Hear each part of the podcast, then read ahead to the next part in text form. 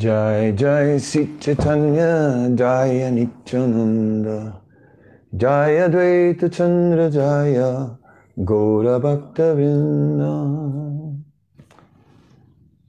Welcome. Today we want to uh, speak about Buddhism. Uh, we see in the Chaitanya Charitamrita when Lord Chaitanya is traveling through South India that he encounters uh, a Buddhist and his followers. And uh, we can, uh, can read a little bit. So, beginning with uh, just a moment.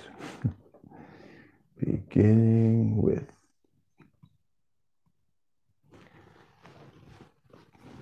Madhya Lila, chapter 9, text 46. Pasandi ailayata pandicha suniya Garbhakari aila sangha sishya When the non-believers heard of the erudition of Sri Chaitanya Mahaprabhu, they came to him with great pride, bringing their disciples with him.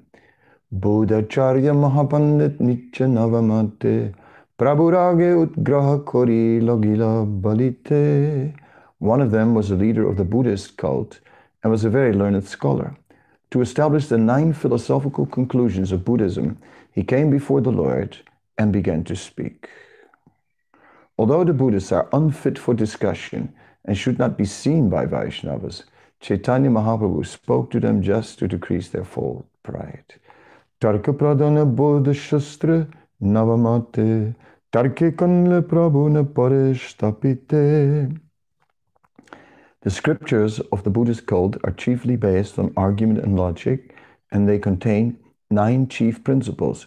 Because Sri Chaitanya Mahaprabhu defeated the, the Buddhists in their argument, they could not establish the cult. Um, there's, a, there's a lengthy purport, and uh, I'll get into that uh, a little later. I just uh,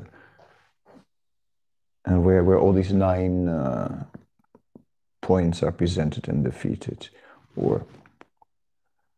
The teacher of the Buddhist cult set forth the nine principles, but Sri Chaitanya Mahaprabhu broke them to pieces with his strong logic. All mental speculations and learned, philo learned philosophers were defeated by Sri Chaitanya Mahaprabhu. And when the people began to laugh, the Buddhist philosophers felt both shame and fear. The Buddhists could understand that Lord Sri Chaitanya Mahaprabhu was a Vaishnava and they returned home very unhappy. Later, however, they began to plot against the Lord. Having made their plot, the Buddhists brought a plate of untouchable food before Lord Sri Chaitanya Mahaprabhu and called it Mahaprasadam. When the contaminated food was offered to Sri Chaitanya Mahaprabhu, a very large bird appeared on the spot, picked up the plate in its beak, and flew away. Indeed, the untouchable food fell upon the Buddhist, and the large bird dropped the plate on the head of the chief Buddhist teacher. When it fell on his head, it made a big sound. The plate was made of metal, and, and when its edge hit the head of the teacher, it cut him, and the teacher immediately fell to the ground unconscious. When the teacher fell unconscious, his Buddhist disciples cried aloud and ran to the lotus feet of Sri Chaitanya Mahaprabhu for shelter. They all prayed to Lord Sri Chaitanya Mahaprabhu, addressing him as the Supreme Personality of Godhead himself and saying, Sir, please excuse our offense, please have mercy upon us and bring our spiritual master back to life. The Lord then replied to the Buddhist disciples, You should all chant the names of Krishna and Hari very loudly near the ear of your spiritual master. By this method, your spiritual master will regain his consciousness. Following Sri Chaitanya Mahaprabhu's advice, all the Buddhist disciples began to chant the holy name of Krishna congregationally. When all the disciples chanting the holy, chanted the holy names Krishna, Ram, and Hari, the Buddhist teacher regained consciousness and immediately uh, began to chant the holy name. Uh, so purport, Srila Bhaktisiddhanta Saraswati Thakur comments that all the Buddhist disciples were actually initiated by Sri Chaitanya Mahaprabhu in the chanting of the holy name of Krishna. And when they chanted, they actually became different persons. At that time, they were not Buddhists or atheists, but Vaishnavas. Consequently, they immediately accepted Sri Chaitanya Mahaprabhu's order. Their original Krishna consciousness was revived and they were immediately able to chant Hare Krishna and begin worshipping the Supreme Lord Vishnu.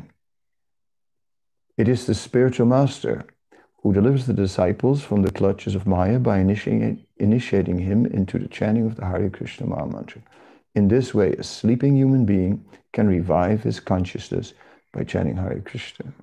Hare Krishna, Krishna Krishna, Hare Hare, Hare Ram, Hare Ram, Ram Ram, Hare. In other words, the spiritual master awakens the sleeping living entity to his original consciousness so that he can worship Lord Vishnu. This is the process of Diksha or initiation. Initiation means receiving the pure knowledge of spiritual consciousness. Anyway, it carries on, but then it is said that uh, Radha his disciples were initiated by Sri Krishna Chaitanya Mahaprabhu, and they were in turn able to initiate their so-called spiritual master. The so-called spiritual master of the Buddhists was actually in the position of a disciple, and after his disciples were initiated by Sri Chaitanya Mahaprabhu, they acted as his spiritual masters. Um, so is the mercy described of Sri Chaitanya Mahaprabhu. Um, to backtrack a little bit on, uh, on Buddhism, later on we'll get into the details of this, uh, this Chaitanya, uh, this encounter of Lord Chaitanya and his Buddhist, uh, and the Buddhist and his disciples. Uh, but first, let us uh, embark on a general uh, some general description of Buddhism. Um, we find that Buddha appears approximately at, uh, at 500 BC. And uh, then Buddha obviously uh, attained enlightenment in Bodh Gaya. Bodh Gaya is in Bihar, just uh, next to, uh, to Gaya uh, where Sri Chaitanya Mahaprabhu also went and received initiation. So uh, it's uh, from Bodh Gaya, it, it, it's relatively easy to go into the north of Bengal. So uh, later, about a few hundred years later, uh, the Maurya dynasty was ruling, and at that time there's the Emperor Ashok. And he is, of course, the, uh, the main proponent of, of Buddhism and spread it really like all over India. Now, according to Encyclopedia Britannica, uh, I have a map here of the, uh, of the Mauryan Empire, and uh, it was uh, very vast.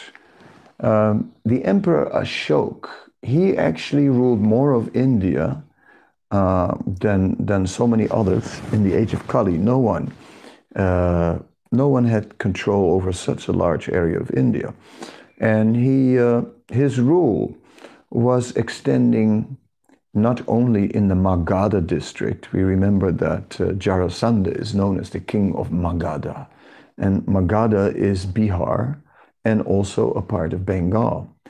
And uh, so not only was he ruling there, but the Emperor Ashok, his rule extended far into West India and way beyond the Indus River and even beyond the kingdom of, uh, of Gandhara, which is Af Afghanistan. So he was uh, ruling uh, way into Afghanistan and looking at this map, he was also uh, ruling Baluchistan and even a portion of what would be now considered uh, Iran. So we can see that on the western side, his influence was really like extended very far.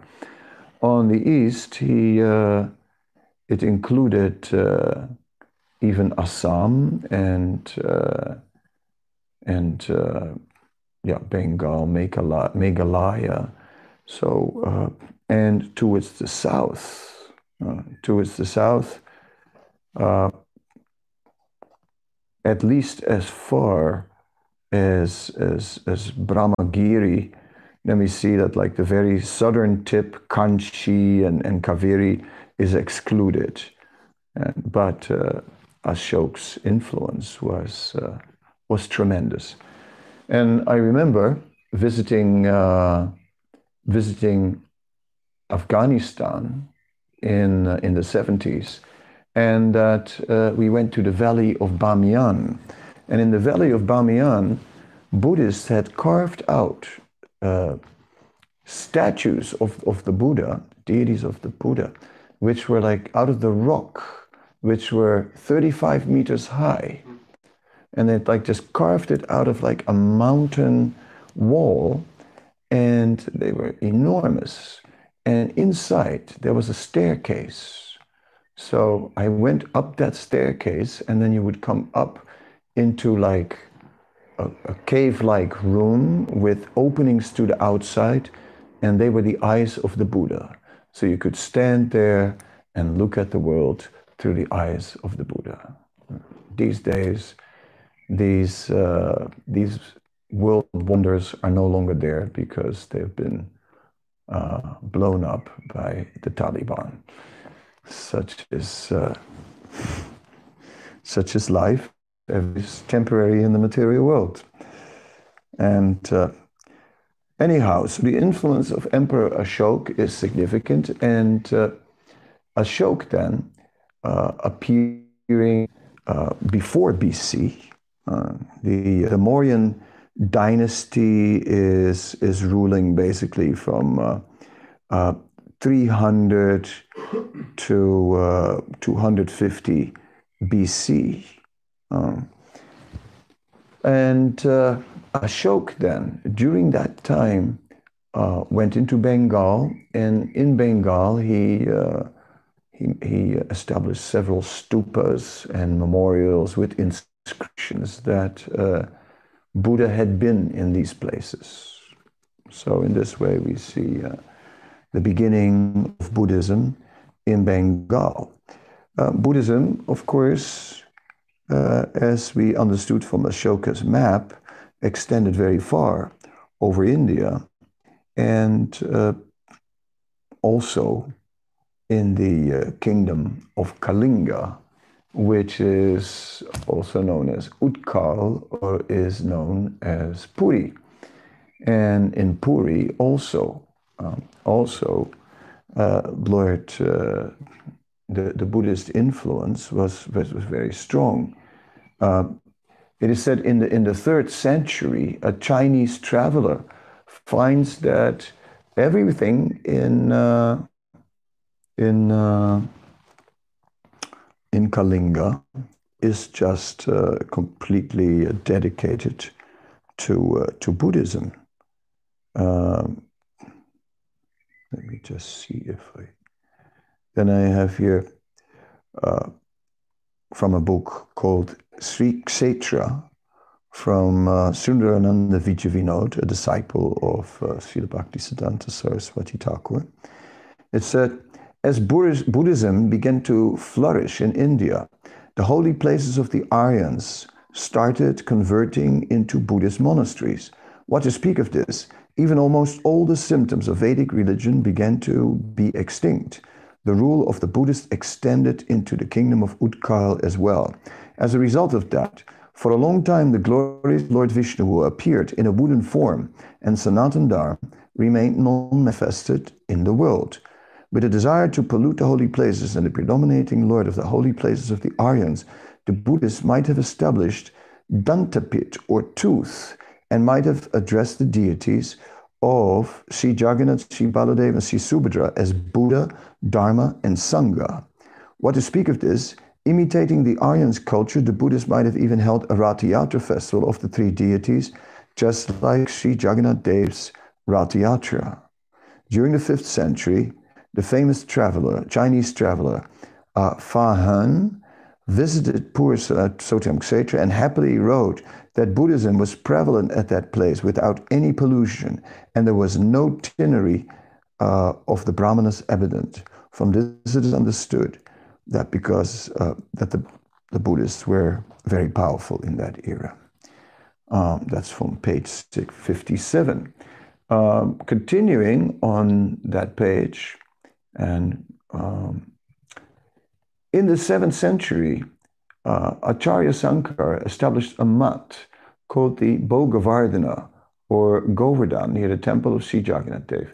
During the 7th century, another Chinese traveler, Hiuen Tsang, wrote uh, after visiting Purushotham, at that time the tooth of Buddha was taken to Simhala, uh, that's Sri Lanka, and that holy place became completely polluted by the Brahmanas. So uh, we can see that the influence of Sankaracharya was very strong. Now, we have earlier discussed that at the time of Sri Chaitanya Mahaprabhu, um, approximately 50% of uh, Orissa was, uh, uh, was tribal, right? And then there was the, uh, the, the, the, rigid Smarta Brahmana culture surrounding the worship of Lord Jagannath. So we see that uh, Brahmanism was, was virtually driven out, uh, and that uh, Buddhism really began to take hold in, uh, in, uh, in Orissa. Um, I have earlier discussed how there was a group of, uh, of, of so-called Vaishnavas, an Apa Sampradaya, who claimed a connection with Sri Chaitanya Mahaprabhu as his friends, known as the Panchasakha. And that the leader of the Panchasakha, they would call themselves the Five Friends. The leader was Jagannath Das, and Jagannath Das wrote a Oriya Bhagavat. And in that Oriya Bhagavat, he wrote uh, a 13th canto. And the philosophy in that 13th canto is Sunyavad. So the philosophy of uh, uh, of, of uh, Buddhism survived and uh, and made it into the Oriya Bhagavat, which is still the predominant version of the Bhagavat in Orissa. And the Panchasakhas were prolific writers, and they had a period of 150 years in uh, Oriya history, which is dominated by their literary works. So they had a huge impact.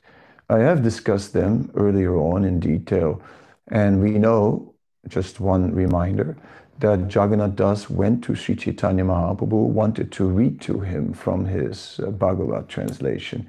And Sri Chaitanya Mahaprabhu says, uh, you know, I'm not qualified to hear it. You're such a great scholar. Your commentary is attibadi. Uh, and attibadi means too great. So then from that day on, Jagannath took that as an honorific title and became Jagannath too great, Jagannath Atibari, which is like pretty interesting. And Jagannath Atibari then, he was, uh, uh, um, well, uh, it created a whole cult.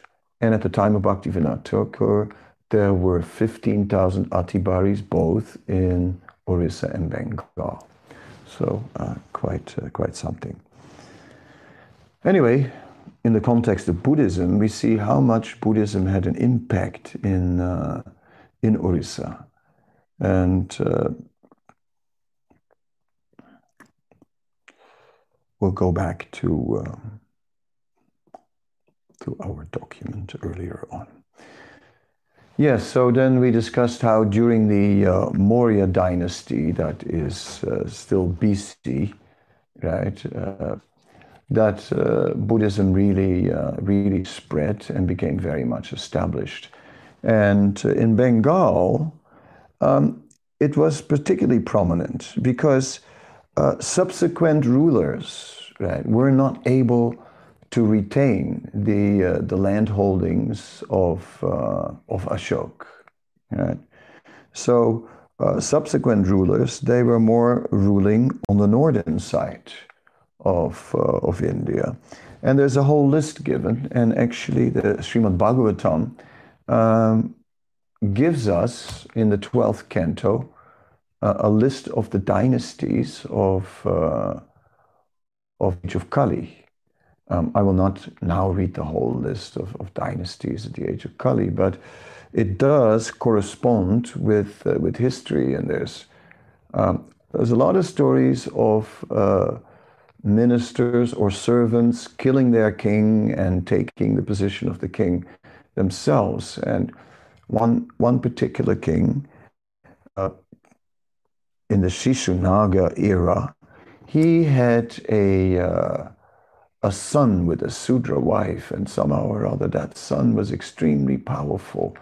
And he established himself as a ruler, and he started up the uh, Nanda Empire, and he was a terror to the Kshatriyas. And it said from, Bhagavatam says, from there on, only Sudras ruled.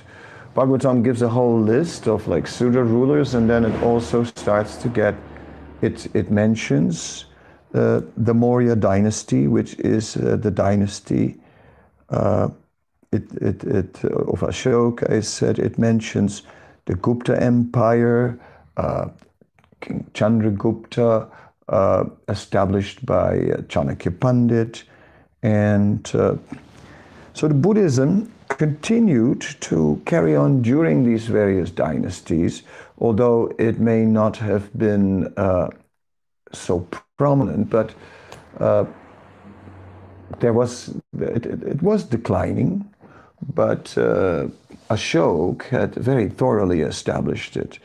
So uh, from the fourth to the sixth century, under the Gupta Empire, Gupta Empire was a Vaishnav empire but they were very tolerant and they tolerated uh, Buddhism also. And uh, it seems that there were political alliances, right? That it wasn't just tolerance out of philosophy, but more tolerance for the sake of keeping the peace rather than uh, constantly being absorbed in a, in a civil war. From uh, then, then we're followed um, by after the Gupta Empire, it, it really continues with the uh, Pala Empire. Now, the Pala Empire is, is an empire in which uh, Sankaracharya appeared, and he began to drive out in the 8th century. He began to drive out the, uh, the, the, Buddhism across the borders. Uh, pretty much throughout India.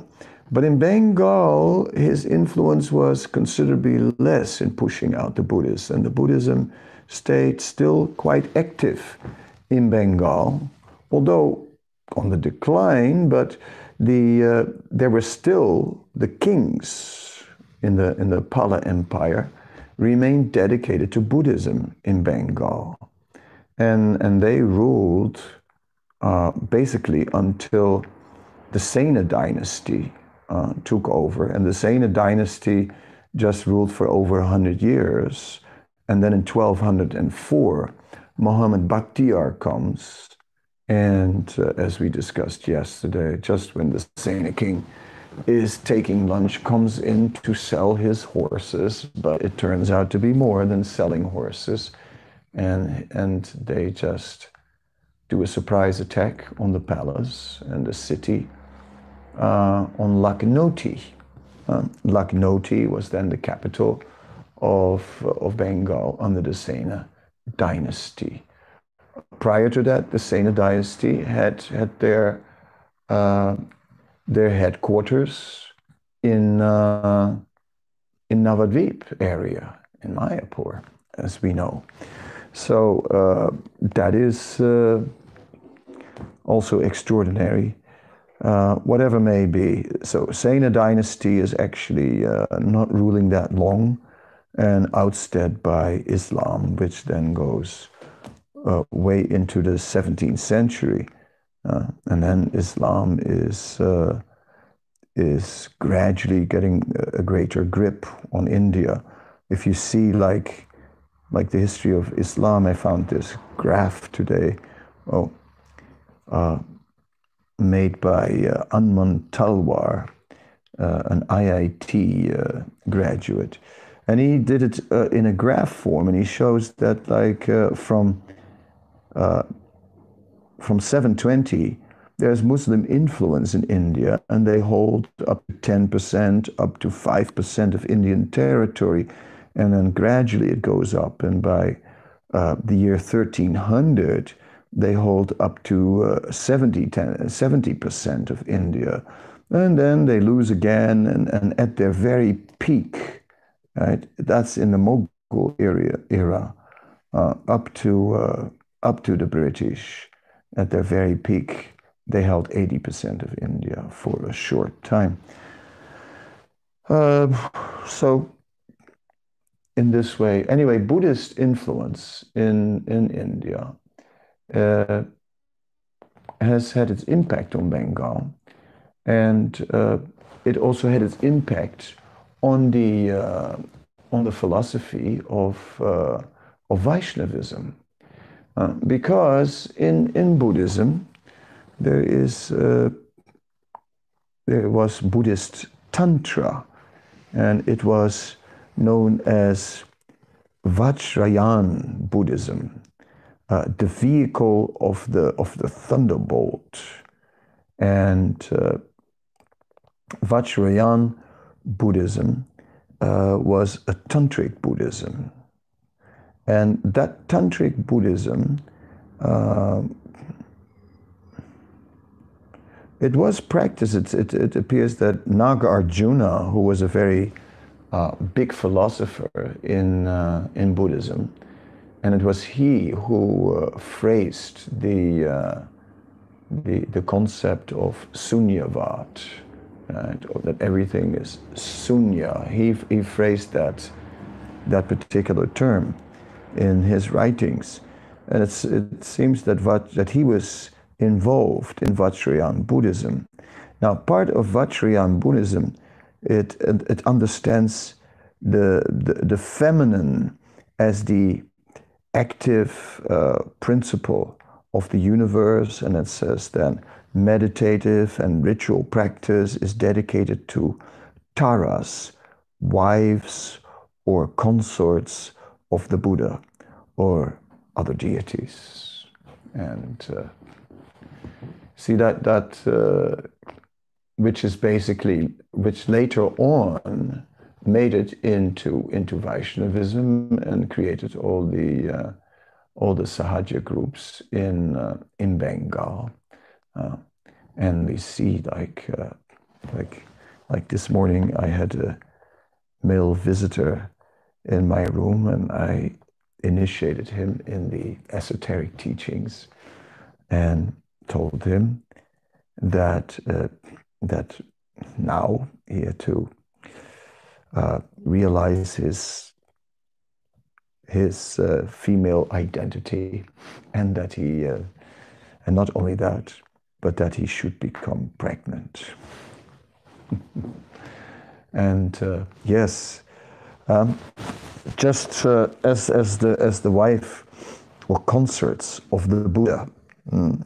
That was in Buddhism, and then uh, it's like of Brahman, of whatever, of the of the male energy, the male deity.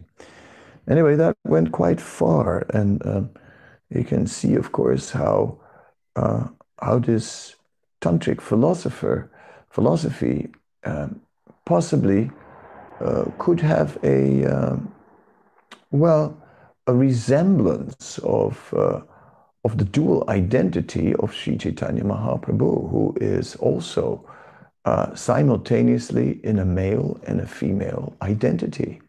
Uh, because here he is as a male trying to innerly experience the mood of Radharani.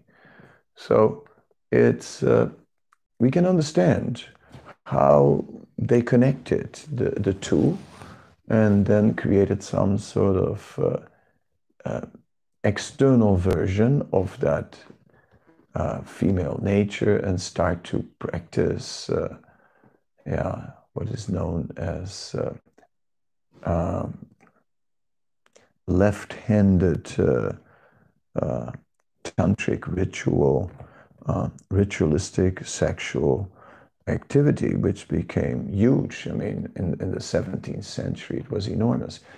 And then it's interesting how that also um, that spilled over to uh, to Muslims as well.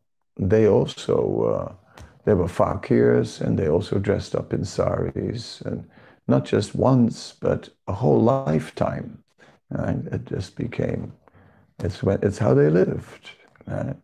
in female dress and uh, and and a similar uh, similar practices and so on. Uh, so then it's interesting that the uh, Orthodox Brahmanas and the Orthodox Muslims, uh, they kind of found each other as to uh, as both cooperating in, in driving out this unauthorized evil. So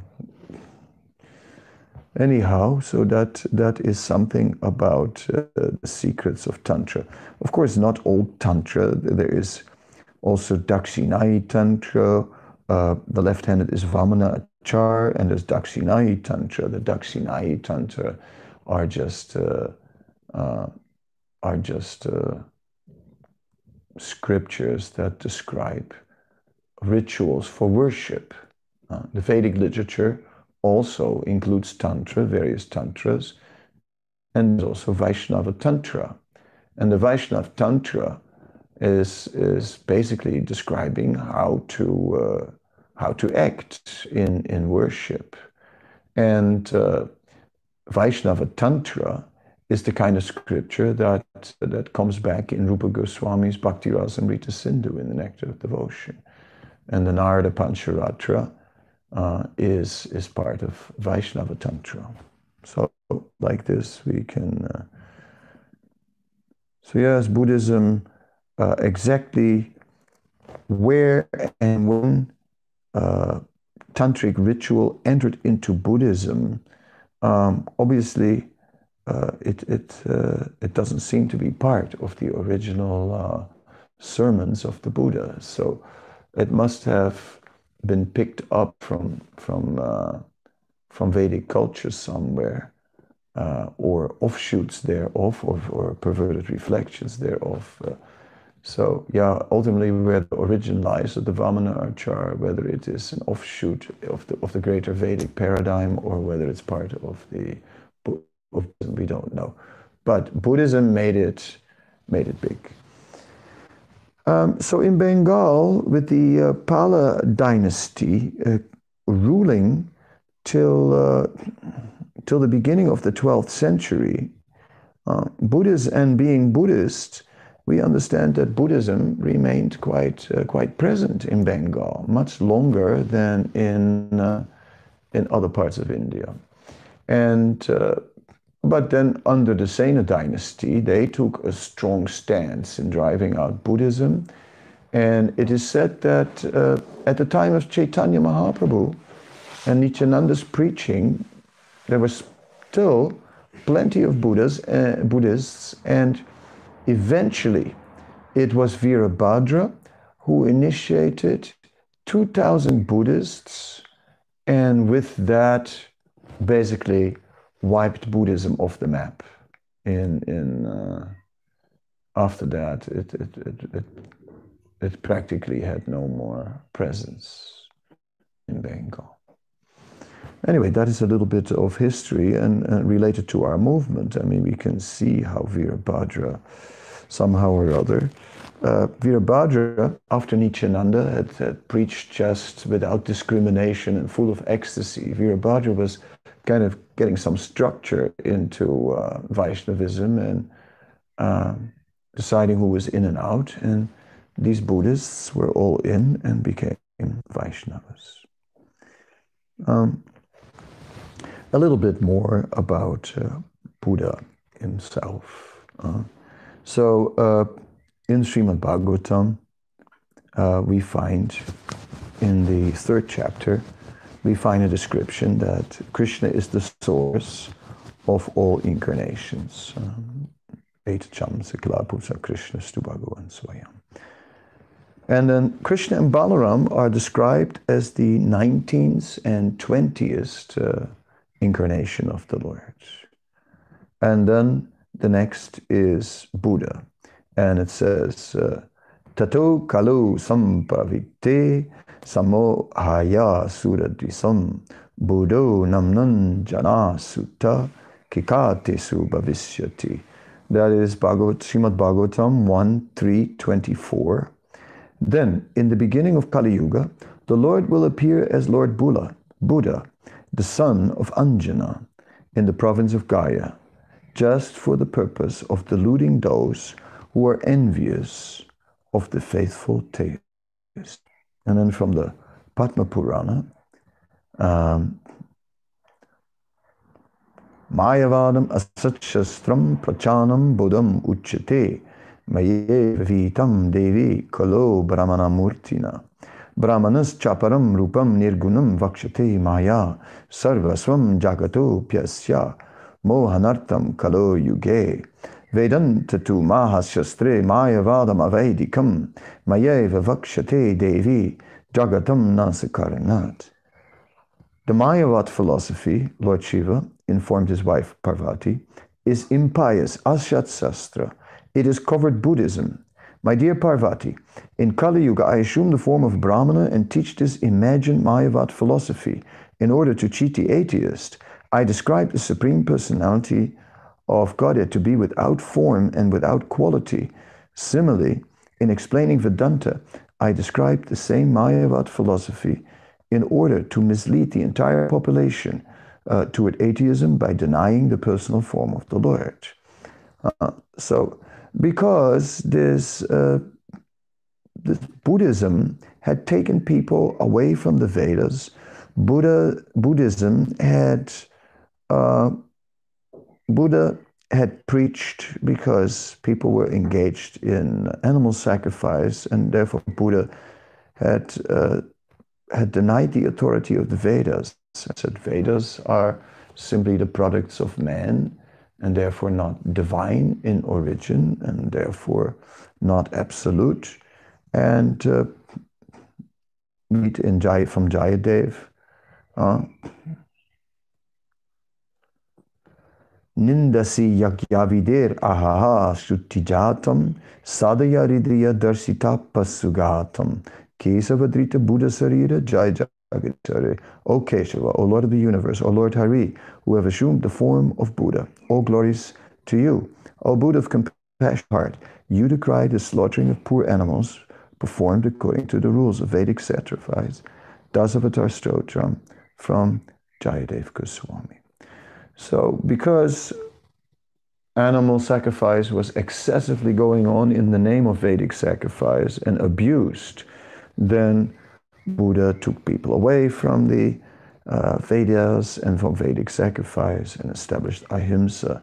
Then Sankaracharya taught a philosophy that was very close to Buddhism, but yet accepted Vedic authority and in this way brought people back to Vedic authority.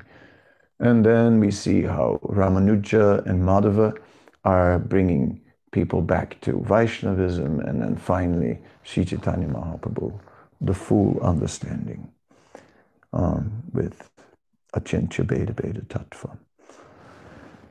Um, I'll go now back to the Chaitanya Charitamrita, um, where we uh, left off, and we'll discuss these uh, these uh, these verses and the, the, nine principles that we discussed before. Mm-hmm. Here it also said that, you know, one should not even, a Vaishnava doesn't want to even see a Buddhist.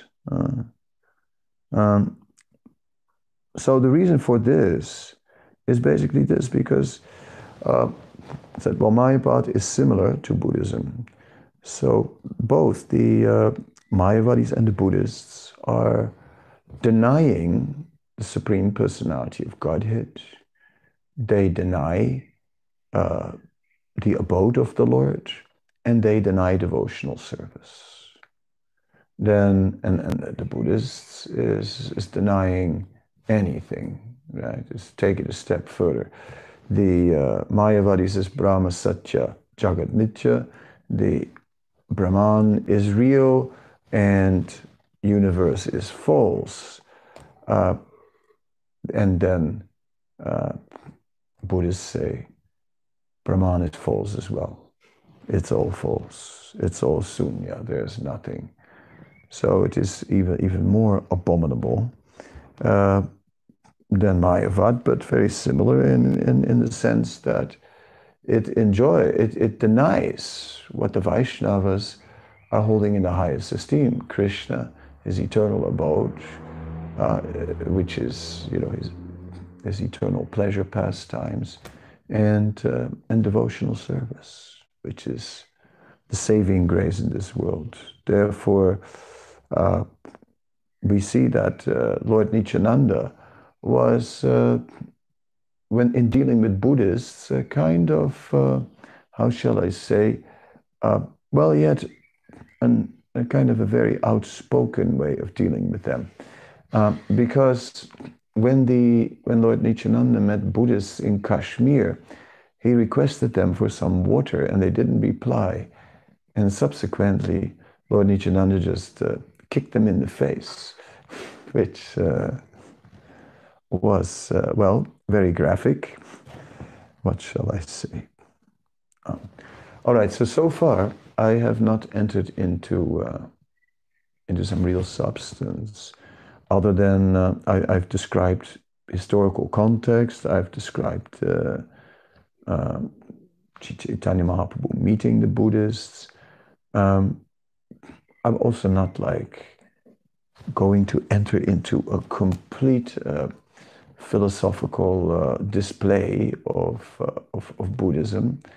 I'm just basically going to stay with the uh, uh, with the display of, of, of, philosophical discussion of the Chaitanya Charitamrita. Um, basically, there is there is uh, the uh, in Buddhism there is the Theravada Buddhism, and there is the uh, Mahayana Buddhism. Theravada Buddhism is basically uh, only sticking to the sermons of uh, of of Buddha, and uh, and Mahayana is also uh, entering into commentaries that have been uh, based on that. Maha, it is Theravada that originally started, and Theravada is now very limited. It's still present in in uh, in Sri Lanka and in some places South India, but it is uh, outside of India. It's all Mahayana. Hmm. The, the power of Buddhism uh, lies in the fact that Buddha is recognized in the, uh, in, in the Vedic scripture, including Srimad Bhagavatam, as an incarnation, an avatar of Vishnu, and that he is uh, a Shakti Avesh avatar, but still he's an, considered an avatar of Vishnu, and therefore, uh, when Buddha said, Worship me, uh, and do not worship the Vedas, then still there was a transcendental connection, and that's where the potency of Buddhism lies. In Bodh Gaya, then also, there is, is a temple. Uh, there are many temples in Bodh Gaya from all various countries have their temples there. And uh, like there's a Japanese temple, uh, very clean Zen. There is a Chinese Buddhist temple, uh, kind of full of all kinds of deities and this and that, and very busy. There's Thai temple, uh, very kind of colorful, uh, but uh, and that's really like super clean Zen Buddhist of, of Japan. So Buddhism is well uh, represented in Bodh Gaya, and there is a, a temple uh, in the in the in, where Buddha is being worshipped, and it has two doors. And on the one side, the Buddhists are worshipping, and on the other side, the Hindus are worshipping Buddha. And they're both doing puja because, after all, uh, he's accepted as an incarnation of Vishnu. Um, leaving that aside, uh, we'll go now to these uh, nine principles that were, uh, and they are addressed then in the purport. I have sort of uh, adjusted it a little bit because they first gave in the purport, they first uh, gave the nine principles, and then later in the purport a, a, response to them. So I thought it was a little complicated for my mind. So what I did is I I took the uh, the thesis, the point uh, where Buddhist philosophy is presented, and then the comment from the purport on it. Uh, so we'll read it and discuss it. Uh, one, the creation is eternal. Therefore, there's no need to accept the creation. Hmm.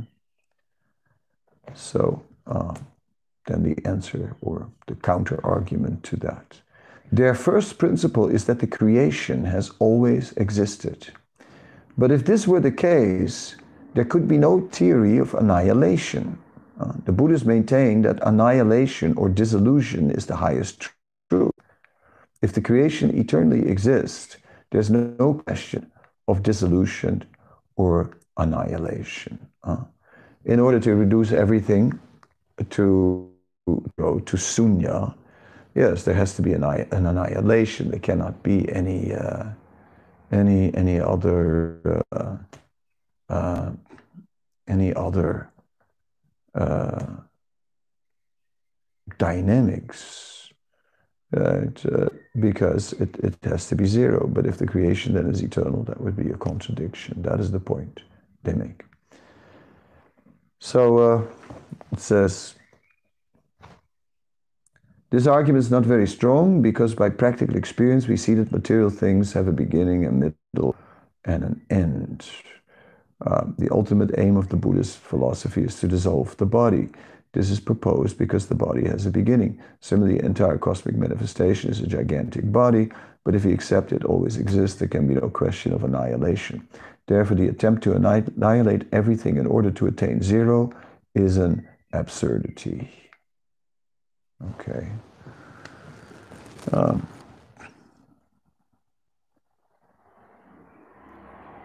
the purport continues and speaks about uh, creation, and uh, but I, I'm not entering into that now. Two, this cosmic manifestation is false.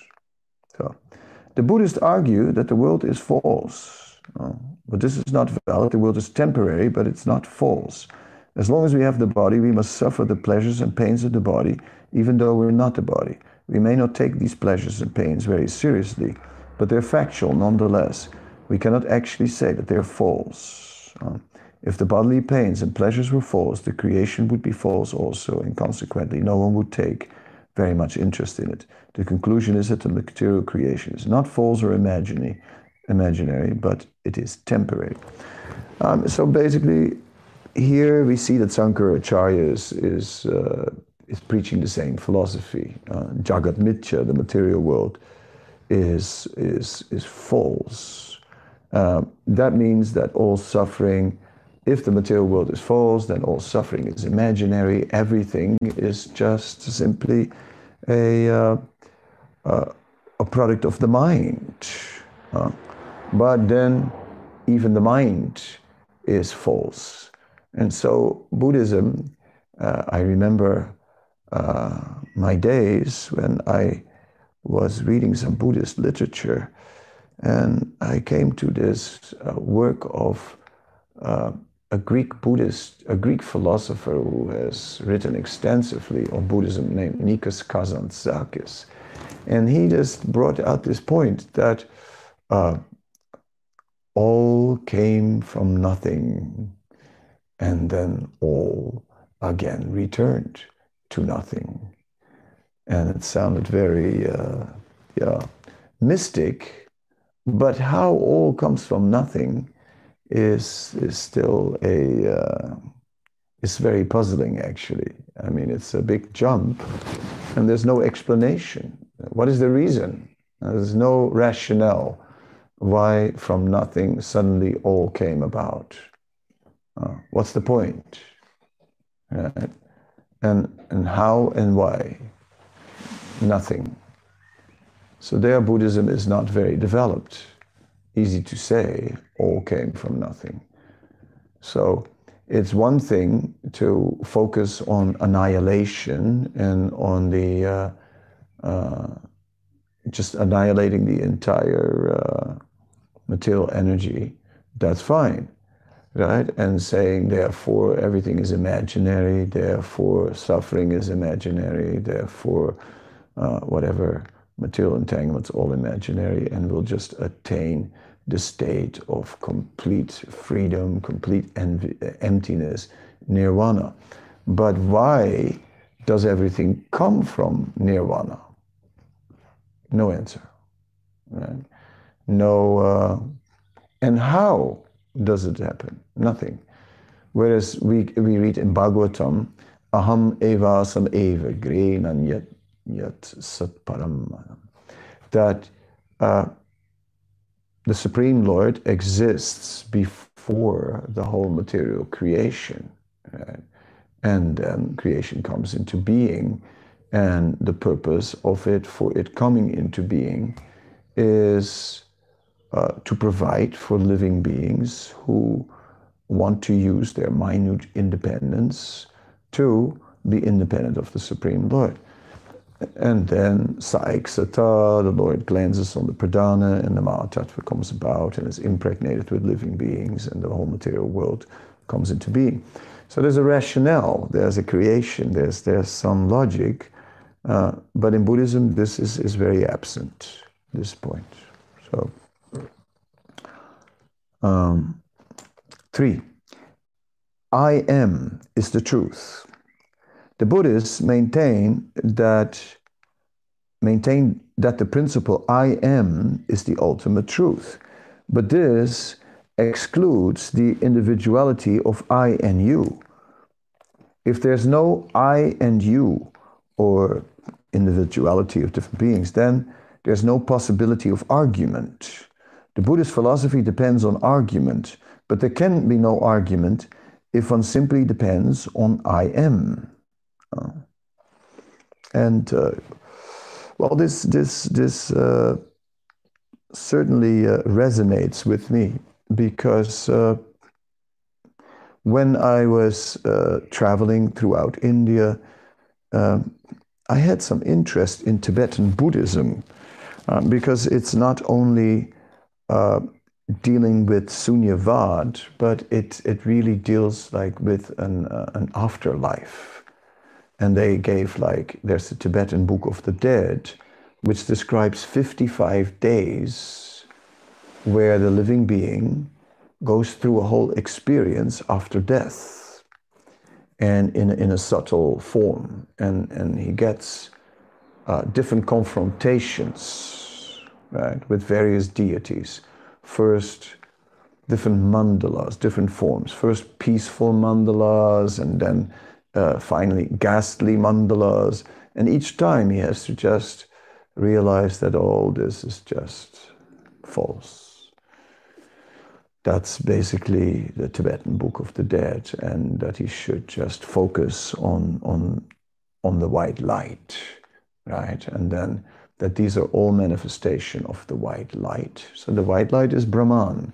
Then you come to Brahman, then the empty comes that even the white light is also false. So that's in, in a nutshell the Tibetan Book of the Dead.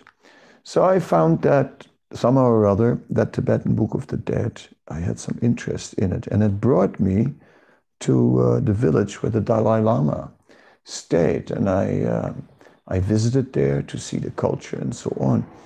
Um, but there was a particular incident around prayer mills where a lama was spinning the prayer mills and and I was interested to speak to him. And I greeted him and he utterly ignored me. And I tried a few times to approach him and he acted as if I didn't exist. Now according to the third point of the philosophy I am uh, that was his philosophy. In his philosophy, I didn't exist. Right? Uh, whatever I was was simply a projection of his mind. So at that point, I uh, I didn't particularly feel like being a projection, of his mind. Uh, so uh, it didn't make sense, you know, that I was a projection of his mind. Or was he a projection of my mind? Uh, that was a complicated uh, understanding. How are we here, all as individuals, uh, projecting other individuals who also feel that they are individuals and they're projecting projecting others' existence. So if it's only I am, they're going there into into an awkward space, and uh, yes, and then the Vaishnavas are arguing uh, that uh, that well, Buddhism is based on on argument. It's just like they present a philosophy and they are just trying to argue on the basis of argument establish their philosophy. But how is the process of establishing a philosophy based on argument valid when there's only I am? It's, it's like me giving a big lecture to a mirror, right? And it's like, you know, I'm trying to like convince this mirror, but it's not there. There's nobody there on the other side. Uh, of course, while I'm saying that, I'm speaking to a, vo- a phone, and I hope there's somebody there on the other side. Yeah. It is a bit awkward. Anyhow, um, so back to this uh, this point, the uh, the dialogue uh, indicates that there must be two. So any form of debate or trying to convince others by argument means two. So there they point out is a defect. Uh, okay, Buddhists have a repetition of birth and death. But at the same time, the Buddhists, they are not acknowledging the existence of the soul. So it's a little complicated to understand then what is reincarnating if there's no soul, so there's reincarnation, very good. But what is it actually uh, that is reincarnating? The, what, what, what remains then? That is uh, a question. Uh,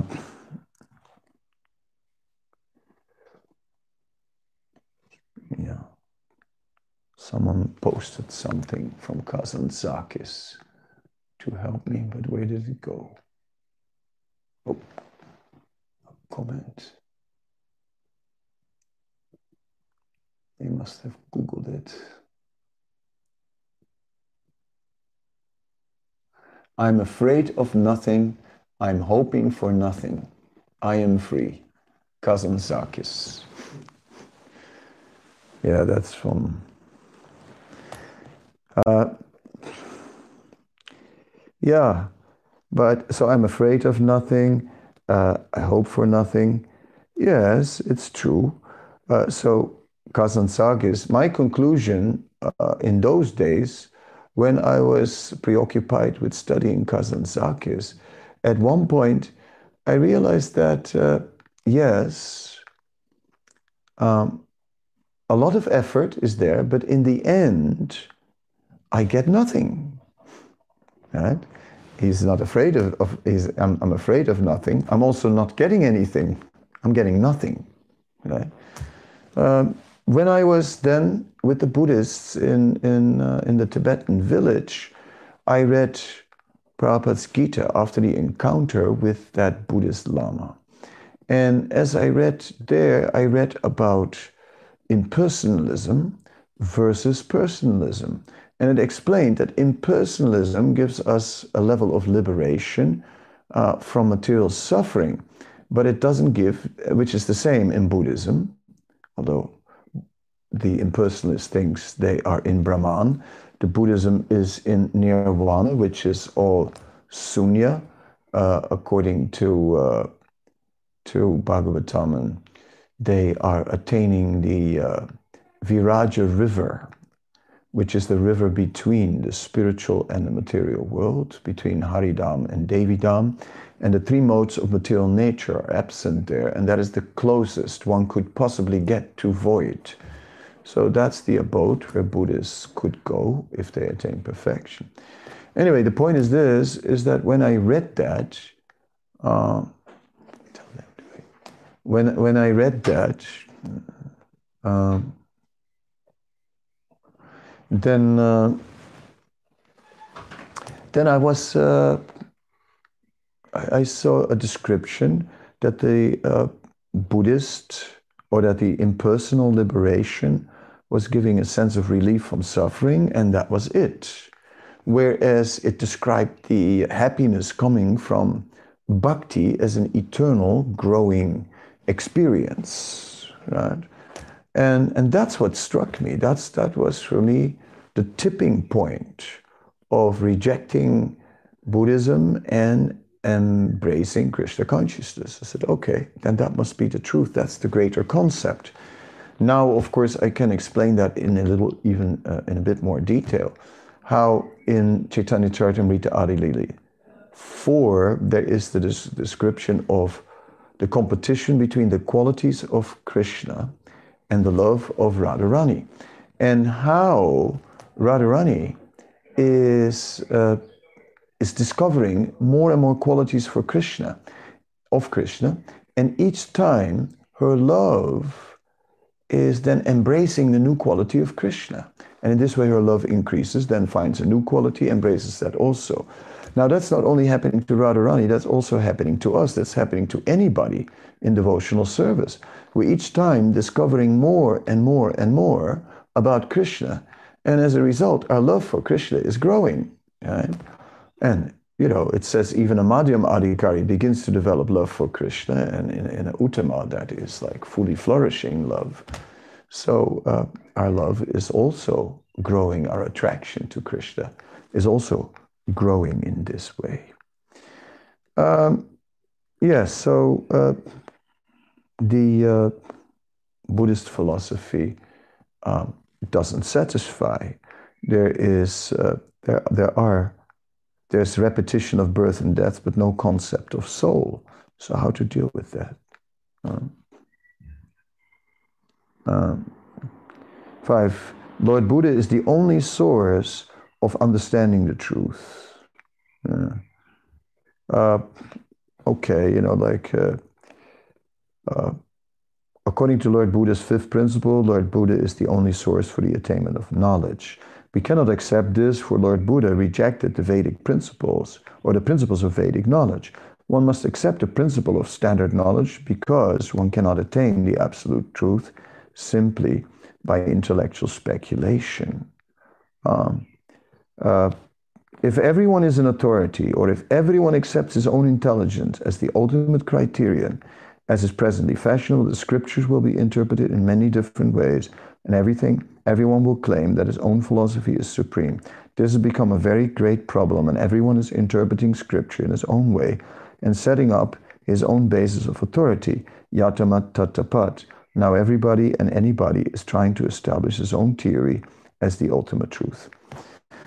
Okay, if we say on the fifth point, Lord Buddha is the only source of understanding the truth, um, then we're also appreciating that um, there's no, uh, of course, yeah, the Buddha says there is no God, right? Uh, so there's basically nothing, right? If we put uh, in opposing to that philosophy and understanding that there is a God, right? Then there's an important principle. If there is a God, then uh, oftentimes we see um, how philosophers are seeing themselves as reaching up to the truth um, and trying to uncover what is the truth. And so Lord Buddha is the only source of understanding the truth. Um, but if there is a God, then we can acknowledge that there is also something coming from the Supreme Lord. It's not that there's only God who is a creator, God who is a controller, and then God is quiet when, uh, when a worshiper is trying to approach him. And he's only silently watching. That would be a very awkward God, not a very uh, merciful God, not a God who is sentient, who has a heart. So uh, rather, we can see the Supreme Lord is also reaching out to, uh, to, the, to the living being who is trying to reach him. And that is uh, is is is uh, is the Vaishnav understanding of uh, of the truth, and then we say, and as the Supreme Lord is reaching out, He is also reaching out through various media, uh, and He reaches out through prophets. He reaches out through deities. He reaches out through scriptures uh, or uh, his holy names, like that, uh, we're seeing he is manifesting himself. now, okay, this is philosophers has discussed it at at uh, at length. You know how the uh, like Rudolf Otto, how the numinous, that is whatever comes from the spiritual realm, manifests in the phenomenal, in the uh, in this phenomenal world. Uh, so Buddha doesn't acknowledge that. Uh, because in Buddhism there is no nothing is holy because holy is not because there's only nothing. Therefore, we must uh, object in, when it comes to Buddhism about Buddhism uh, appropriating the attributes that belong to the Vaishnavas. Uh, when they take the lotus flower, that is a, a symbol of aesthetics. And that doesn't belong to Buddhism. That belongs to personalism, because personalism is the philosophy of qualities, the philosophy of ecstatics, the philosophy of taste, the, and, and the, the lotus as a symbol of transcendence is, is clearly a, a Vaishnav symbol which has been stolen by Buddhism, and we strongly object for Buddhism utilizing these terms because it's false. All aesthetic sense. Uh, so it's putting like bait on a hook, uh, but actually they don't acknowledge any aesthetics. So all the aesthetic symbols in Buddhism are not theirs to use. Anyway, that's my argument. Six, the principle of nirvana or annihilation is the ultimate goal. The Buddhists theorize that annihilation or nirvana is the ultimate goal. Annihilation applies to the body, but the spirit soul transmigrates from one body to another. If this were not the case, how can so many multifarious bodies come into existence? Okay, it's an argument based on uh, transmigration um, later in the argument. Prabhupada quotes Bhagavad Gita, one who knows the transcendental nature of my appearance and activities does not upon leaving this body take his birth again in this world, but attains my eternal abode. This is the highest perfection. To give, us one, to give up one's material body and not to accept another, but to return home back to Godhead, it is not that perfection means one existence becomes void or zero. Existence continues, but if we possibly want to annihilate the material body, we have to accept a spiritual body. Otherwise, there can be no eternality for the soul. All right, so sometimes we see that the arguments are not directly defeating the point, but they offer a better alternative. Yeah. And uh, uh, it's not like point for point in a debate where you could say, now we have systematically defeated that the principle of nirvana, or an annihilation as the ultimate goal is false. But uh, there is a uh, obviously a description of a spiritual world full of its uh, its uh, eternal variety and eternal enjoyment given as as an alternative to nirvana, which is of a superior nature. Seven, the philosophy of Buddha is the only philosophical path. We cannot accept the theory that the Buddhist philosophy is the only way, for there are so many defects in that philosophy. Perfect philosophy is one that has no defects, and that is Vedanta philosophy. Nor can one point out any defects in Vedanta philosophy. Therefore, we conclude that Vedanta is the supreme philosophical way of understanding the truth. Okay, well, that would be then a time for a Vedanta debate. And uh, of course, Sankaracharya took on that debate and successfully uh, drove out Buddhism from, uh, from India. I, am I'm, uh, I'm not uh, in this lecture taking that up. Maybe later I'll write something on it. Uh, the Vedas are compiled by human beings. According to the Buddhist code, the Vedas are compiled by ordinary human beings. If this were the case, they would be not authoritative. Okay, but that would be considered a circular argument. Um, so, from the Vedic literatures, we understand that shortly after the creation, Lord Brahma was instructed in the Vedas. Yes, well, okay, so there's the Vedic account of the Vedas. Um, uh, really, and the Vedic account gives its own history of coming from the, uh, of being revealed. Um, uh, that could, of course, be, be false. That is certainly possible.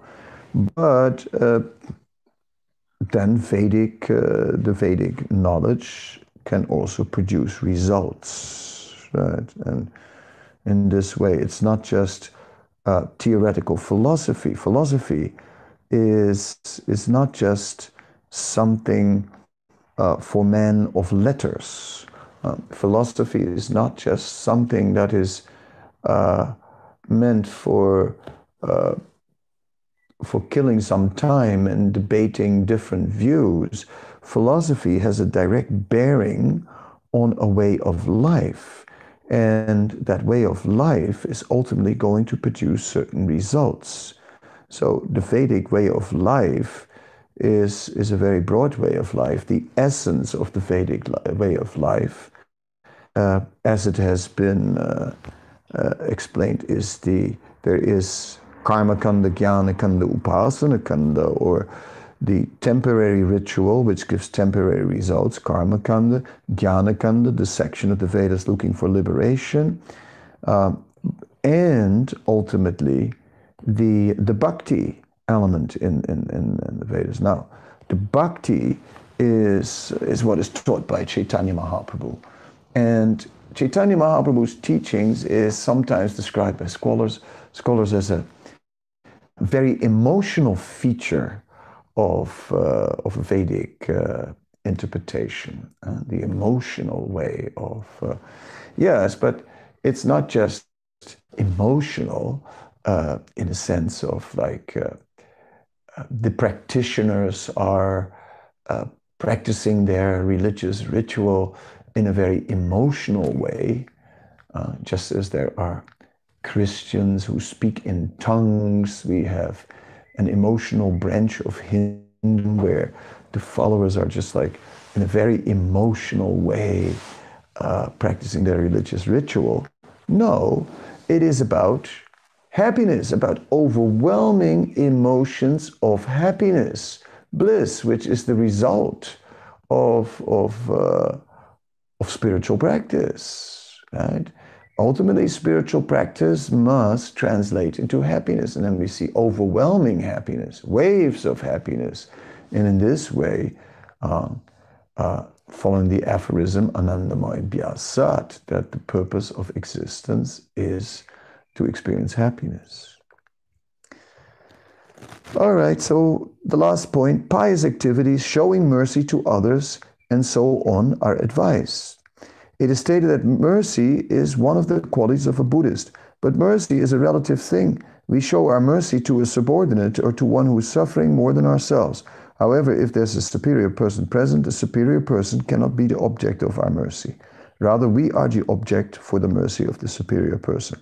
Therefore, showing compassion and mercy is a relative activity. It's not the absolute truth. Uh, apart from this, we, must, we also must know what actual mercy is. To give a sick man something forbidden for him to eat is not mercy, rather, it's cruelty. Unless we know what mercy really is, we may create an undesirable situation. If we wish to show real mercy, we will preach Krishna consciousness in order to revive the lost consciousness of human beings, the living entity's original consciousness. Since the Buddhist philosophy does not admit the existence of the spirit soul, the so called mercy of the Buddhist is defective no existence of the spirit soul, no existence of Krishna, no existence of spiritual world, no existence of a devotional service, no existence, right? No existence of happiness, no existence of suffering. Yay! but also no, exer- no existence of happiness. There we see uh, a major defect. Um, so I felt for completeness, I had to sake, I had to deal with Buddhism. I know for some it may have been a bit dry, but we see it does have a bearing on Lord Chaitanya's movement. Uh, in, in the Sahajism that surrounds Lord Chaitanya's movement, and that came that sprung up in Bengal and that uh, drew authority on Lord Chaitanya. Um, it is Krishnadas Kaviraj Goswami uh, and the six Goswamis who are very clearly uh, establishing what is Chaitanya Vaishnavism. Uh, if we now, if in Bengal there's a huge landscape of all kinds, and Orissa, all kinds of people follow Chaitanya and in this way and that way. And all that, uh, Krishnadas Kaviraj Goswami put a fence around that. Remember the discussion on the Bhakti Kalpataru. And uh, so we also see how the tantric influence comes in um, via the Buddhists, and uh, and we see that ultimately um, um, we are diametrically opposed to Buddhism and impersonalism for that matter. Thank you so much for being with us again, and you are most welcome to join us again tomorrow. Hare Krishna.